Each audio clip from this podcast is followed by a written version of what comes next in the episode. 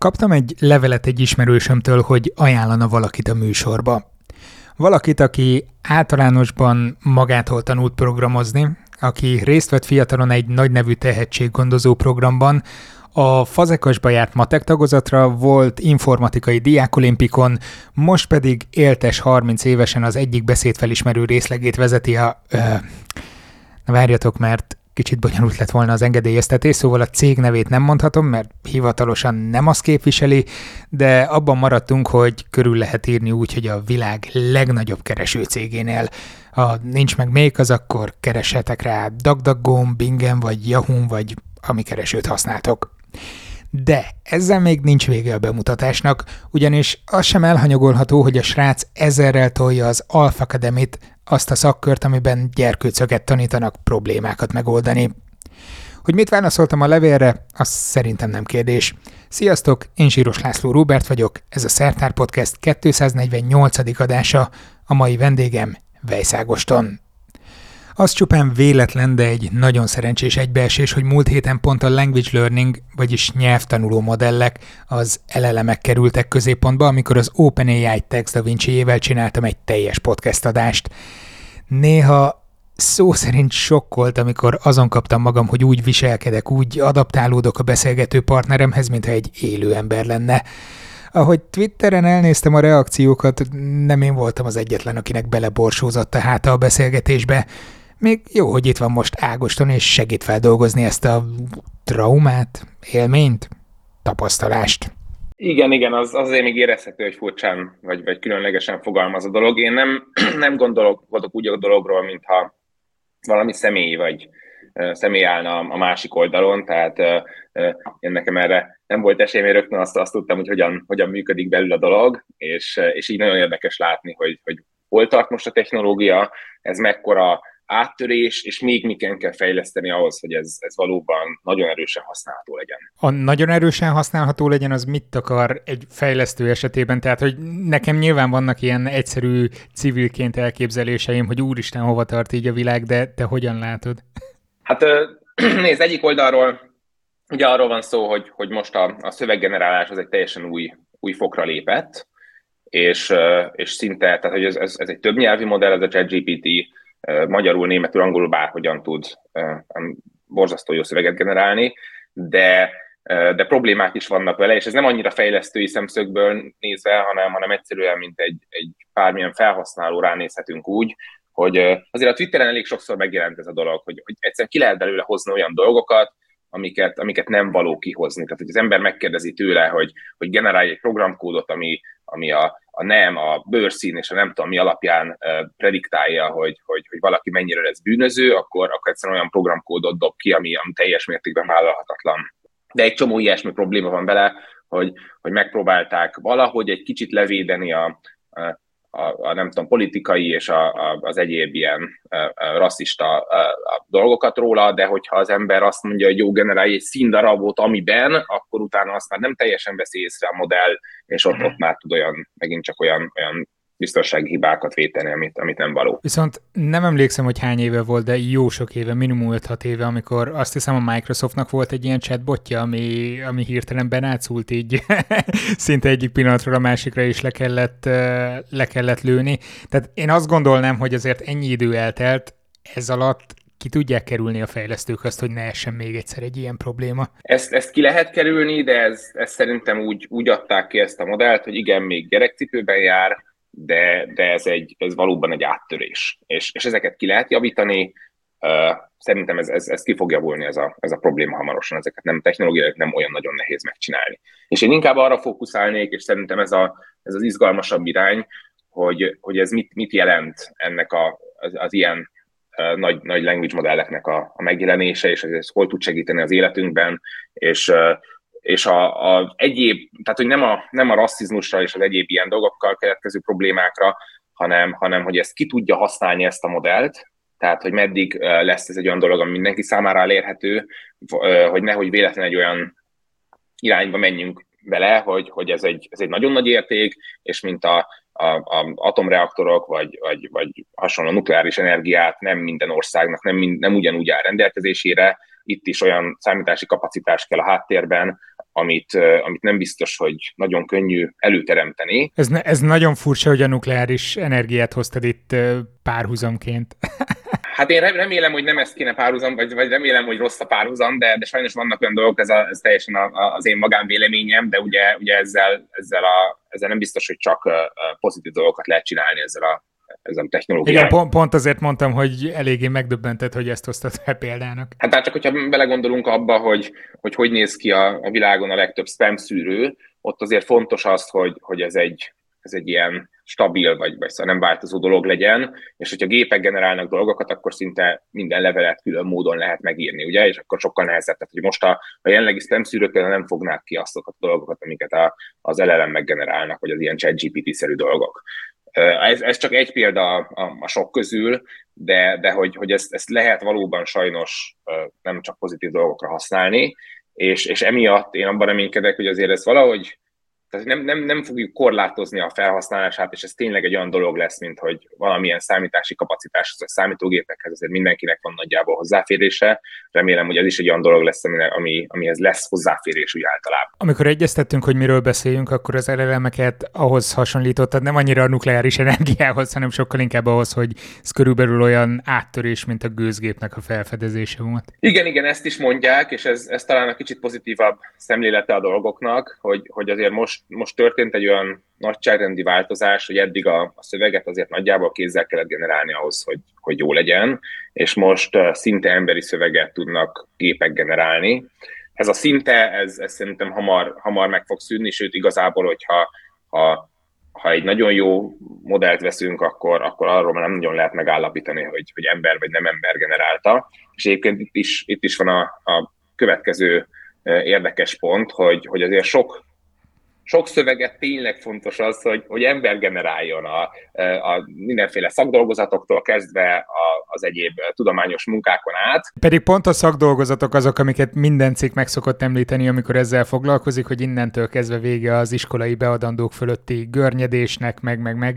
Szóval, szóval lehet, hogy pont ezt a részt fogják leginkább kihasználni.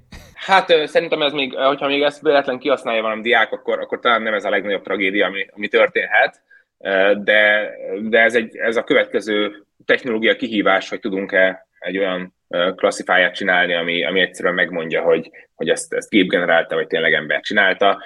Én egyelőre személy szerint, a, legalábbis a rövid szövegeknél nem látom, hogy ezt hogyan lehetne megcsinálni, de a, de a hosszabb szövegeknél azért erre biztos, hogy van lehetőség. Tehát azt mondod, hogy már most tartunk ott, hogy rövidebb szövegeket nem lehet megmondani, hogy gép vagy ember generálta Én, én így gondolom, vagy legalábbis nagyon nehéz megmondani. Igen. És most, hogy ez minden nyelvre igaz, vagy csak az angolra igaz, tehát hogy persze vannak ilyen dolgok, vagy, vagy, vagy, a, vagy, vagy pont a ChatGPT-nél pont mindenről meg lehet mondani, nyilván nem ennyire a részletekbe menően gondoltam beavatkozni, de, de úgy általánosságban igen, igen. Ez azért felvet etikai kérdéseket. Ezt megkérdeztem múlt héten magától a, a géptől is így nagybetűvel, hogy a gép, hogy muszáj mindig tudnia az embernek, hogy ez, amit olvas, az gép által, vagy ember által generált dolog.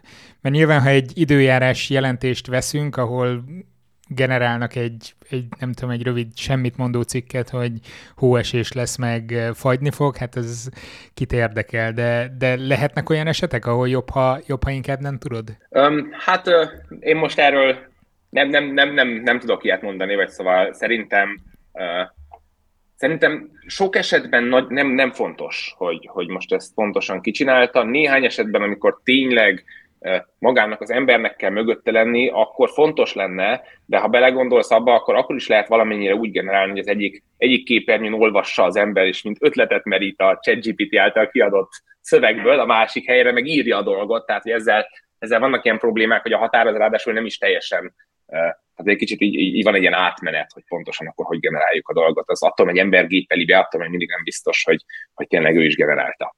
Ezek, ezek nagyon jó kérdések, én nem tudok rá nagyon jó válaszokat adni. És mi az, amin például te szoktál gondolkodni fejlesztői oldalról, hogy hol vannak akár etikai határok, akár, vagy nem tudom, hogy erről beszélhetsz um, Erről, erről részletekben menően nem, de, de mint nem fejlesztő beszélhetek róla, hogy... Igen, te mint nem fejlesztő, de aki rálátsz a technológiára, mi az, ami a fejedben szokott járni? Igen, én azt hogy merre, merre, merre megy tovább innentől a dolog, és hogy ezeket mire lehet felhasználni és mik azok a problémák a, a, a világban, amikre ez valóban megoldást nyújt, és kevésbé az, hogy hogyan lehet ezt negatívan felhasználni, és hogy hogyan lehet csalni, vagy hogyan lehet ezeket a csalásokat meggátolni, mint sem arra, hogy milyen pozitív dolgokra lehet használni, és, és hogy hogyan, hogyan lehet tényleg valójában előre vinni bele a világot. Na, itt vagyunk egy borzalmas évnek a legvégén, zárjuk valami nagyon pozitíva, milyen jó dolgokra lehet használni, szerinted? Igazából teljesen általánosságban nagyon sok idő, tehát hogy, hogy emberi idő és energia megy el szöveggel. Tehát nagyon sok embert ki lehet majd rúgni ezekről a területekről, igen? Nem kirúgni, én, én ezt egy kicsit máshogy gondolom, amikor, tehát ilyen szempontból lehet, hogy egy jó példa a, a gőzgépek, ahol biztos ott is nagyon aggódtak az emberek, hogy jaj, most akkor, akkor, akkor már átveszi, elveszik a, a, a gépek a munkát, és, és, és talán így utólag, ahogy látjuk, nem annyira az történt, hanem, hanem inkább az, hogy nagyon erősen segítettek, és hogy és arra mindig is szükség lesz, hogy, hogy emberek kitalálják, hogy most miről szóljon a szöveg, mi történjen ott, és, és inkább ezen a, a kreatív gondolkodáson lesz a, a hangsúly, mint sem azon, hogy most a konkrét mondatok megfogalmazásán. És ez szerintem előre viszi a dolgokat. Ez nagyon sokszor felszokott vetődni, sőt a gép is mondta a Text Da Vinci múlt héten, hogy sokkal több ideje lesz az embereknek kreatív dolgokkal foglalkozni, viszont általában pont az alacsonyabb képzettségűek azok, akik nem biztos, hogy a kreatív munka irányába fognak elmenni, és az ő munkájukat veszélyezteti leginkább mondjuk mesterséges intelligencia megoldásoknak a garmadája. Ez, ez jogos, és ez egy, ez egy, ez egy érdekes pont itt, de megmondom őszintén, hogy, hogy azért sok, sok fejlődés, fejlődés történt a világban az elmúlt időben is, és olyan hatalmas tragédia eddig se történt a, a munkaerőpiac terén, tehát hogy jelennek, ahogy, ahogy tűnnek el munkák, jelennek is meg új munkák és ezeket lehet, hogy egy kicsit könnyebb előrejelezni azokat a típusú munkákat, amik, amik nem tudom, 50 év múlva már nem lesznek annyira hasznosak, és valószínűleg nehezebb azt, ami, ami meg 50 év múlva lesz igazán hasznos, vagy jön be, mint új, új típusú munka, de én személy szerint nem, nem ez a fő aggodalmam a, a ChatGPT-vel kapcsolatban, hogy, hogy, hogy tömegeknek veszi el a munkáját. Már látom magam előtt 2070-ben, ahogy a Szentendre is Kanzenben megnyílik a, a webfejlesztőnek a lakása, és akkor meg lehet nézni, hogy itt volt a számítógép, itt volt az egér, itt csinált ezt meg azt, de hát ezt már ugye ma a gépek csinálják.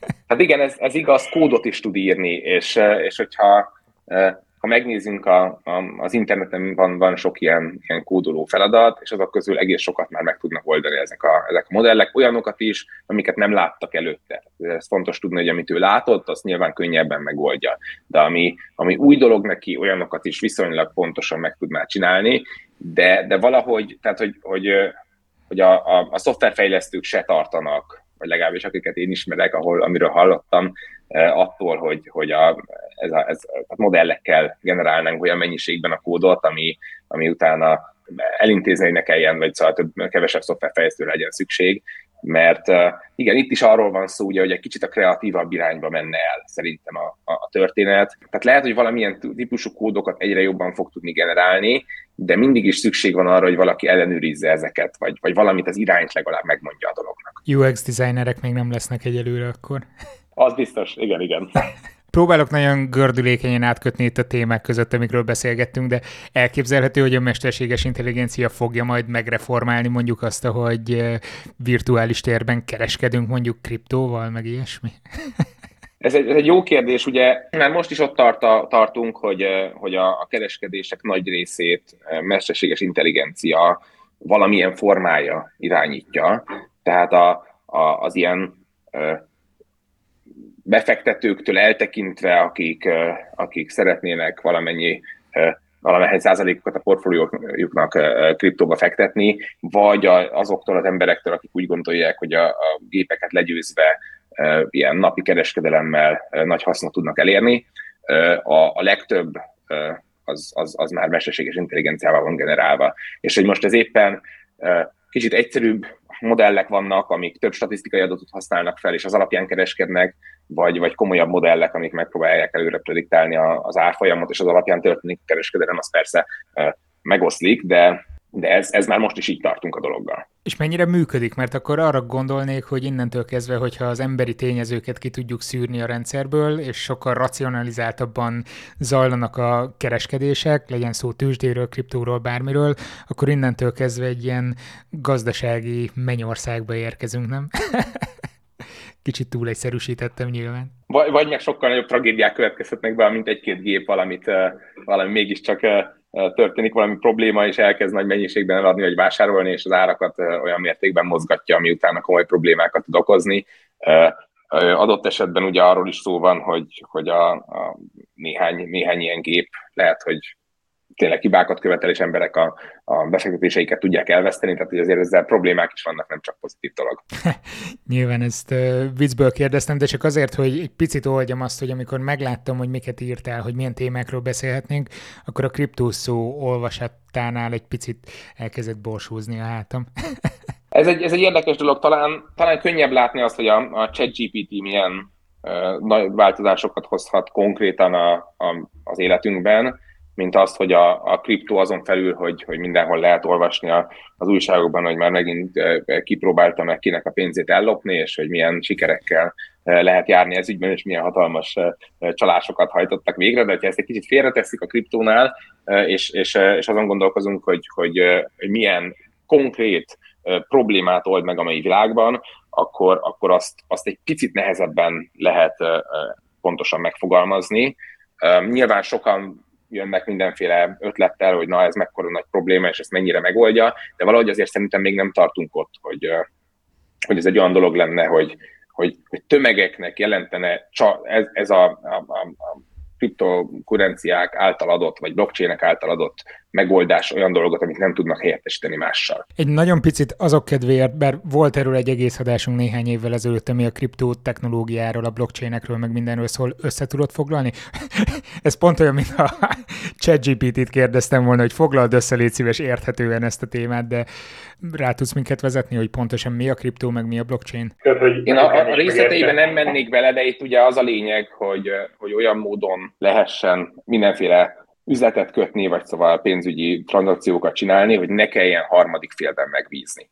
Tehát ahol, ahol nagyon erősen meg kell bízni harmadik félben, ott vannak tehát azokat a, azokat a problémákat, vagy tudja, tudja lényegében kiváltani a blockchain technológia alapú megoldás. És itt például gondolok arra, hogy kicsit általánosabban, ugye nagyon sok banknál hétvégén nincsen tranzakció, mert hétvégén zárva tartanak a bankok, ezzel nincsen probléma a, a blockchain technológiáknál, vagy, vagy egyes szerződéseket nem feltétlen tartanak be valakik, és utána akkor kell, utána be lehet perelni egymást, és évekig nagyon drága módon pereskednek az emberek, és csak utána történik valami rezolúció a, a, a dologra. Ezeket is valamennyire kiváltja. Vagy beszélhetünk egy, sokkal, nem tudom, konkrétabb alkalmazásról is, ahol, ahol például, ha, ha szeretnék egy időpontot foglalni valahol, akkor jelenleg van egy ilyen kis startup, ahol, ami, ami segít abban, hogy, hogy interneten egy linket a, a kliens megkap, és ott egy, egy valami időpontra rákattint, és tud foglalni magának akár egy, egy orvosnál, akár egy, egy beszélgetésre valahol, tehát időpontot. És, és ha, ha feltesszük, hogy az időpontfoglalás pénzbe is kerül, akkor, akkor az még mindig működik, kreditkártyával egyszerűen levonja, le lehet róla vonni a pénzt.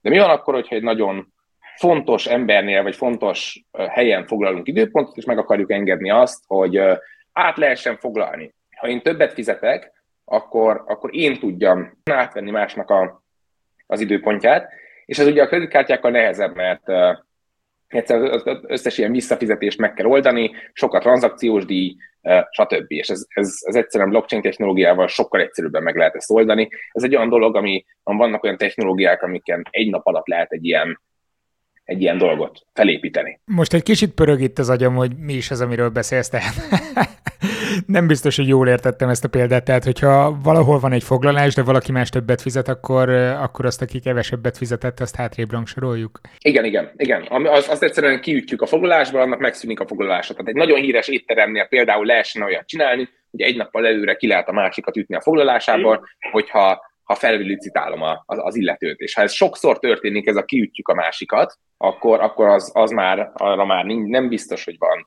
szuper megoldás most. Vagy legalábbis én nem tudok, és a kriptóban megmondom, egy ilyet egy nap alatt lehet egy ilyet építeni. Már hogy ezt a kiütés, vagy a nem kiütés, mert lehet, hogy itt elvesztettem a fonalat. Tehát, hogy e- ezt a technológiát, vagy ezt a módszert, ezt a megoldást, ezt, ezt egy nap alatt lehet felépíteni, olyan, olyan szintű infrastruktúra van már most, hogy azt, amivel, amivel a másikat egyszerűen ki lehet, tehát ezt, ezt a technológiát, a másikat ki lehessen ütni, hogyha többet fizetünk, e- ezt, ezt nagyon-nagyon könnyű és gyorsan fel lehet építeni. De ez miért jó? Mert mint értem, hogy miért jó annak, akinek több pénze van, és ki akarja ütni a másikat, de itt nekem egy elég komoly aggályom vetődik fel, akár fogyasztóvédelmi szempontból, hogyha mondjuk éttermekről van szó, vagy nekem automatikusan magánegészségügyi rendszer jutott eszembe, tehát hogy minél több pénzed van, annál nagyobb esélyed lesz egészségügyi ellátáshoz jutni, és ez wow.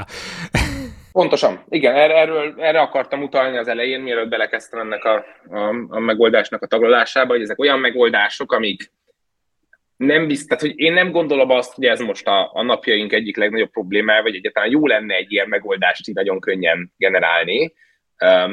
Ez egy, ez egy picit egy artificiális problémára generál egy szuper jó megoldást, de, de pont ezért nem tartunk még szerintem ott, hogy, hogy nagyon széles körben használva legyen, mert ez például ugye nem egy olyan probléma, ami, ami tényleg befolyásolná most napjainkat, vagy tényleg ezt kellene a legjobban megoldani. Jó, csak ezek azok a problémák, amikre én egyszerű laikusként soha nem gondolnék, ugyanakkor innentől kezdve ezen kezd majd zakatolni az agyam, hogy úristen milyen világ elé nézünk, mert ha ez nincsen jogilag rendesen körülbástyázva, hogy mi emberek, élő emberek védettek legyünk, akkor, akkor ez nem biztos, hogy jó. Én szerintem ez, ez ugye valamilyen entitásnak, tehát ha konkrétan ennél a problémánál maradunk, akkor, akkor valamilyen entitás nyújtja ezt a szolgáltatást, és az mindig is szabályozható lesz jogilag, annak az entitásnak a működése. Na jó, de a jog mindig egy utánkövető dolog, tehát hogy történnek társadalmi változások, történik valami probléma, és akkor arra kell majd hozni valami kielégítő szabályozást. Tehát, hogy előre menni sokkal, de sokkal nehezebb ilyen technológiáknál. Ez, ez igaz, és ez, ez, de ez, ez nem csak a, a blockchain technológiára igaz, hanem, hanem ja, ugyanúgy a, a ChatGPT által generált dolgokra. Igen, aggasztó, hogy, hogy itt, ha, ha túl, illetve ez, ez egy aggasztó aspektus a dolognak, hogyha túl gyorsan történnek a változások, akkor a, a, a jogi szabályozásoknak is nagyon gyorsan kell reagálni a dologra. Másrésztről meg izgalmas látni azt, hogy a technológia gyorsan fejlődik. Ez igaz, viszont amellett, hogy gyorsan kell reagálni mondjuk jogilag, az is nagyon fontos, hogy megfelelő képzés kapjon az ember, hogy oda tudjon figyelni ezekre, tisztában legyen vele, és itt nem csak az általános ismeretekről beszélek, hanem mondjuk olyanokról is, mint amivel foglalkoztok egyébként, hogy készítitek fel a fiatalokat arra, hogy programozónak menjenek például. Fú, szép átkötés volt, mi? nagyon tetszett, nagyon. Igazából ez olyan szempontból is nagyon jó, hogy itt arra ki akarok térni, hogy a fiatalokkal mi nagyon erősen nem olyan irányban foglalkozunk, hogy valamilyen programnyelvet részleteiben megtanítsunk, mert ez a tudás, ez egyébként valószínűleg használható lesz még 10 év múlva is, vagy lehet, hogy 20 év múlva is, de ezen általánosítható tudás. Hanem magát a gondolkodást mélyítitek el. Pontosan. Tehát a gondolkodást akarjuk megtanítani nekik, és a, és a probléma megoldó gondolkodást. Amikor van egy feladat, és akkor, akkor nem az a kérdés, hogy na ezt itt és itt így kell, le kell programozni valahogy, mert nem ez a lényeg az egészben, hanem fogjunk egy igazi, valódi feladatot, bontsuk fel részproblémákra, nézzük meg, hogy na ezt akarjuk igazán megoldani, azt nem akarjuk, ez a fő cél benne, ez iránt a metrika, szeretné, metrika iránt szeretnénk optimalizálni valamit, és, és utána hogy találunk arra a problémára a legjobb megoldást.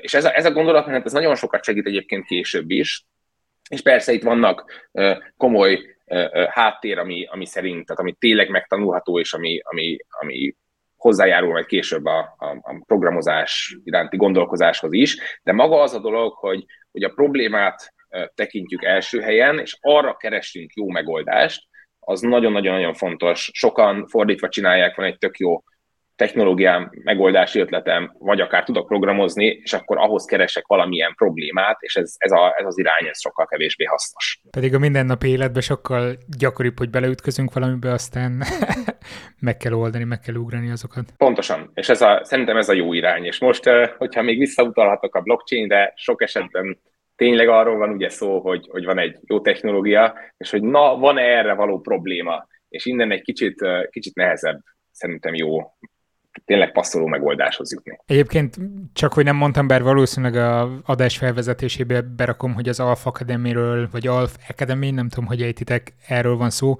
Hogyan álltok hozzá a kölykökhöz? Mi az a kor, amiben el lehet kezdeni őket lubickoltatni a különböző problémákban? Mi 9-től 18 éves korig tanítunk gyerekeket, és a hogyan állunk hozzá, ez egy szuper izgalmas kérdés, máshogy, mint a, az iskolai oktatásnál, vagy máshogy, mint amit megszokhattunk. Úgy érted, nálatok vannak tanárok? Vannak, vannak tanárok, de ezek a tanárok ezek nagyon-nagyon-nagyon lelkesek, és, és olyanok, akiket teljes mértékben példaképül lehet állítani a, a gyerekek elé, akik sikeresek a, a saját szakmájukban, és, és ezt, a, ezt a lelkesedést és motivációt tudják megosztani a, a, a diákokkal. És ez például egy nagyon jó aspektus, hogy, hogy tényleg motivációt adnak át a, az oktatók a gyerekeknek. Oké, okay, nektek tanároknak mi a motiváció, hogy ezt csináljátok? Szuper kérdés. Szerintem itt mindenki lelkesedik az iránt, hogy, hogy okos és, és, és motivált gyerekeket tud tanítani, és, és egyszerűen jó a, tehát, hogy összepasszolnak a, a, a gyerekek az oktatókkal, a gyerekek nagyon szeretnek tanulni, akkor az oktatók nyilván lelkesek, hogy, hogy nagyon motivált gyerekekkel foglalkoznak, akkor ez a lelkesedés ez újra átragad a gyerekekre, hogy mennyire lelkes oktatótól lehet tanulni, és egyszerűen az egész rendszer így egymást, hogy önmagát erősíti.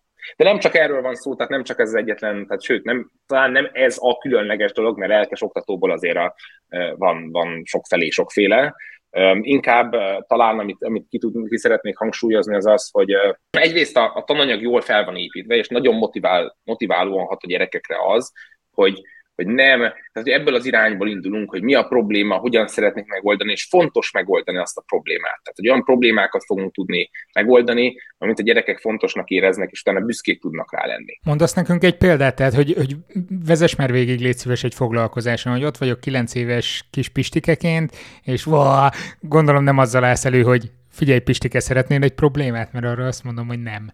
Egyébként megdöbbentő, hogy, hogy talán, tehát nem, nem, nem egészen ennyire, sőt, igazán, igazából a gyerekek megdöbbentően jól reagálnak arra, hogy ha azt mondjuk nekik, hogy itt van egy dolog, nézzetek rá, ezt ugyan ezt, tehát egy esélytelen azt érzik, hogy esélytelen, hogy meg tudják oldani, és utána azt mondjuk nekik, hogy de ezt meg fogjátok tudni oldani. Ezek logikai feladatok, vagy, vagy mi az, amit adtok nekik? A kilenc éveseknél például egy számítógépes rajzot elkészíteni, ami, ami egy nagyon összetett rajz, nem tudom, sok tízmillió kis részből áll, és arra azt látják a gyerekek, hogy hát ezt nem, ezt nem lehet megcsinálni, hát ennyi dolgot még számítógéppel se tudnak felmérni, hogy hogyan lehet lerajzolni, főleg ha megmutatjuk nekik, hogy egy-egy ilyen nem tudom, a dolognak a, a, a rajzolása azért azt, ha, ha nem nagyon ügyesen csináljuk, akkor egy-egy percet le lehet tölteni egy-egy objektum lerajzolásán, és abból hogy lehetne 10 milliót csinálni.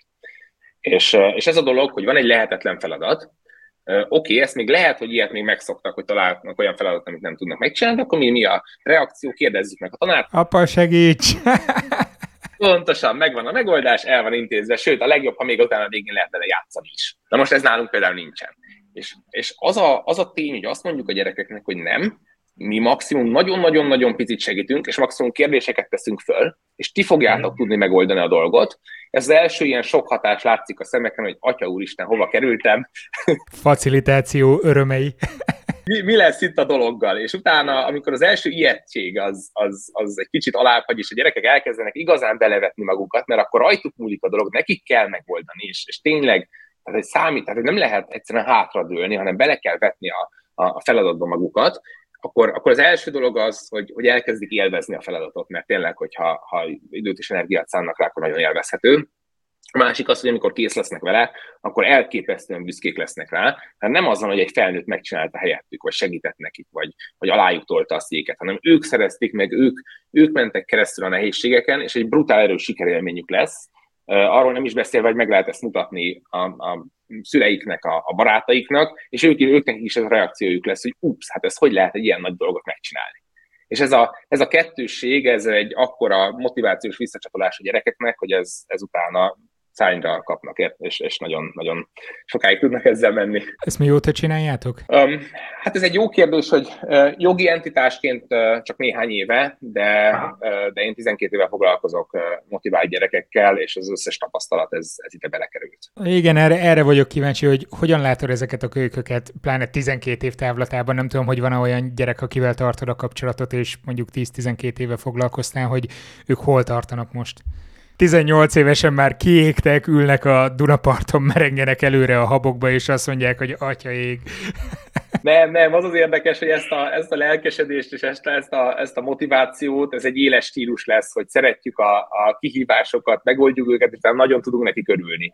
És uh, uh, szóval igen, tartjuk a, a kapcsolatot, pont ez a, ez a szépsége a dolognak, hogy, hogy, hogy akik ennyire szeretnek valamit csinálni, meg ekkora lehetőséget kapnak, azok utána nagyon sokan visszajönnek tanítani, és azt mondják, hogy ezt tovább akarjuk adni a jövő generációnak. Tehát, hogy, hogy mi akkora élményt szereztünk, hogy ebben benne akarunk lenni, és ezt tovább akarjuk adni a fiataloknak. Ha bár van olyan munkahelyünk, ami borzasztó jól fizet, tehát erre nincsen, nem lenne szükségük, ezt, ezt csak akarják csinálni. Ez mennyire a sulinak, vagy ennek a képzésnek, vagy hozzáállásnak a hozadéka, és mennyire annak, hogy eleve olyan gyerekek vannak ott, akiket esetleg nyilván szülői nyomásra, vagy a szülői felismerésre ö, vittek oda, jelentkeztek, tehát hogy lehet, hogy a kölykök eleve motiváltak voltak ilyen irányban? Ez, ez, ez egy, tehát hogy tényleg szerintem elképesztő jó kérdés. Én is erre gondoltam először, hogy jó, jó, de hát lehet, hogy mi olyan gyerekeket tanítunk, akik már amúgy is, nem tudom, szuperek, amúgy is nagyon szívesen csinálják a dolgokat, és igazából a hozzáadott érték az, az, az nem is olyan nagy, mert nélkülünk is, és majdnem ugyanez lenne.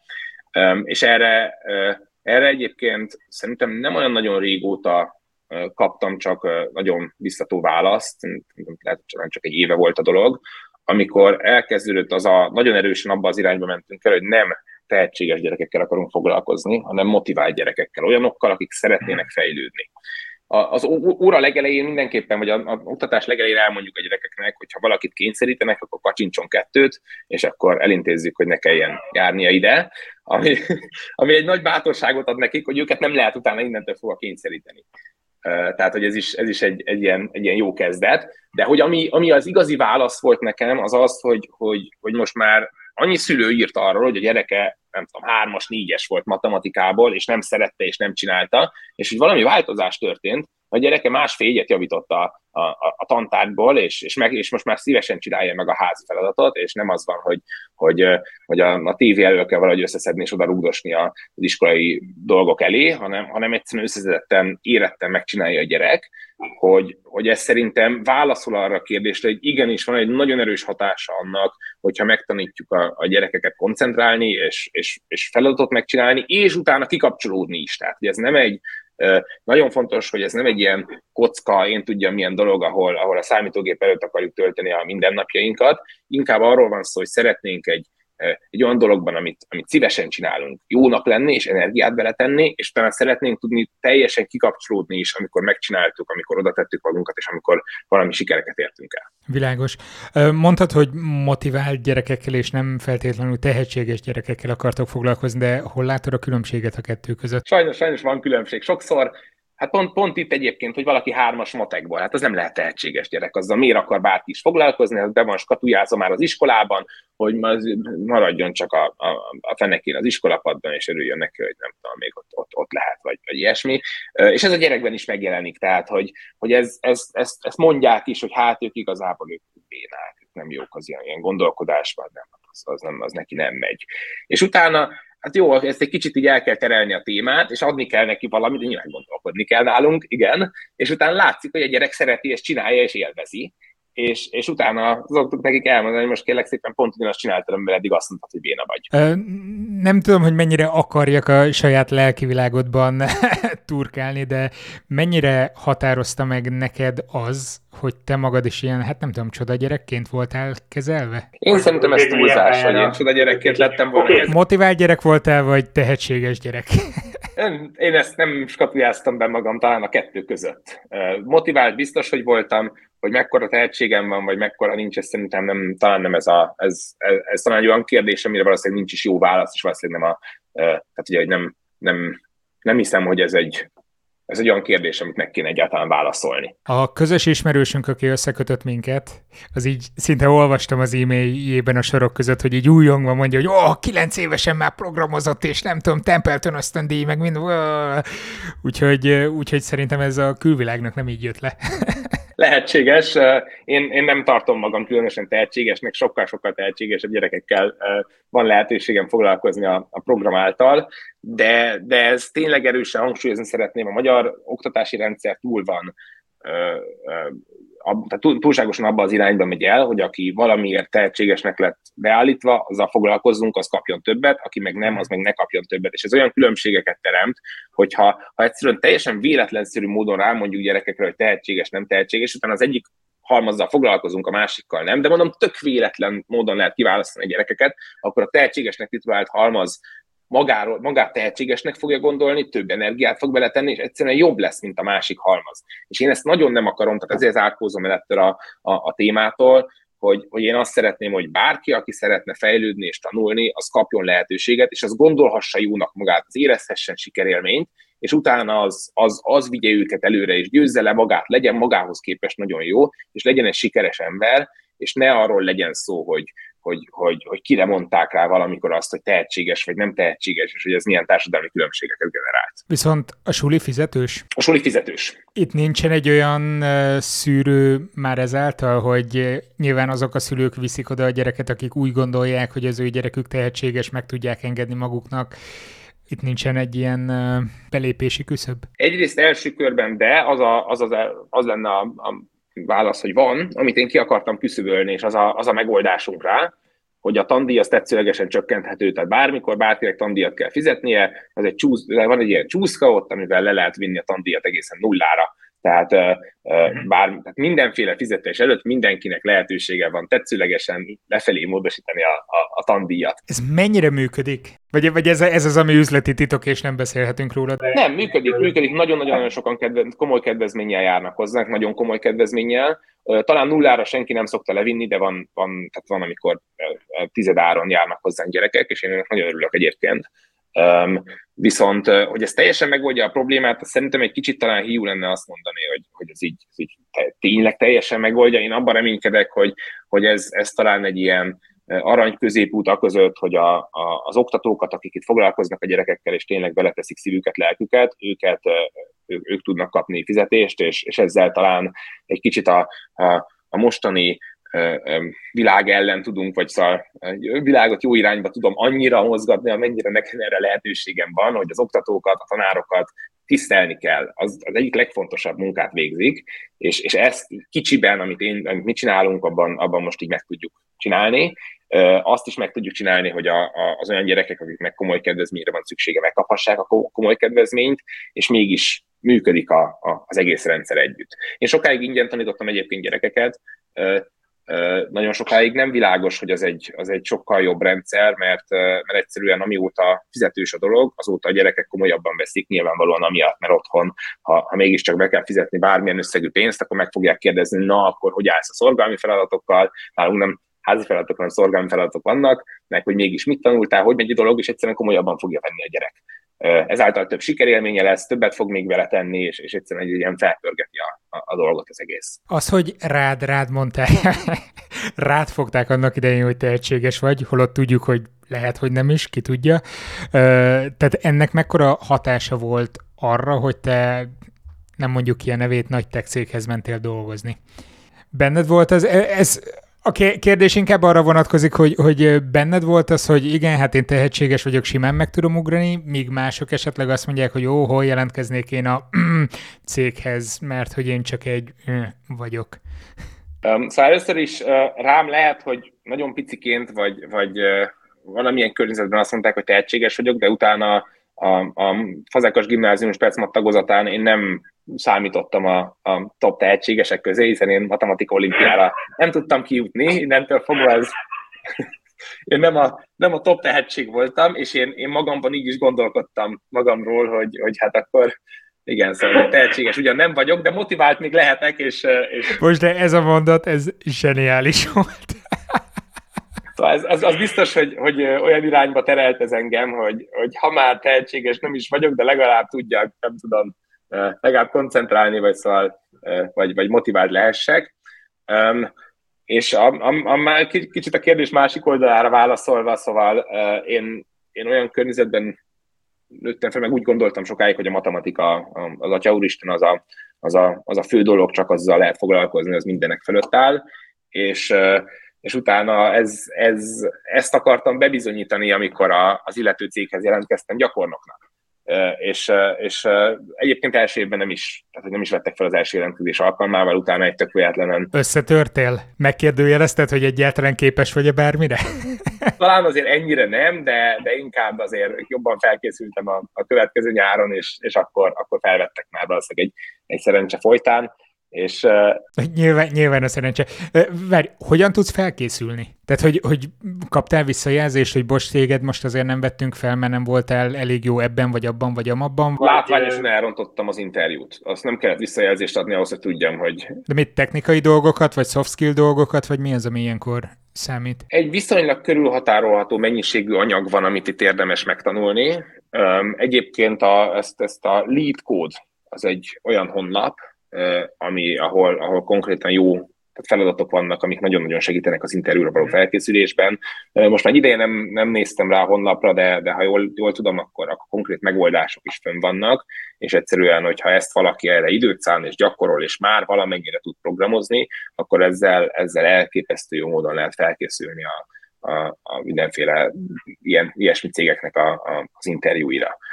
Szóval én is ezt, ezt csináltam utána komolyabban, igen, és, és azáltal akkor, akkor tényleg sikerült, sikerült bekerülni a, a kiválasztott gyakornokok közé. Szóval ben vagy, és ezt javaslod mindenkinek, hogy menjenek ők is. Csak összefoglalom azt, amit egyébként e-mailben írtál, hogy...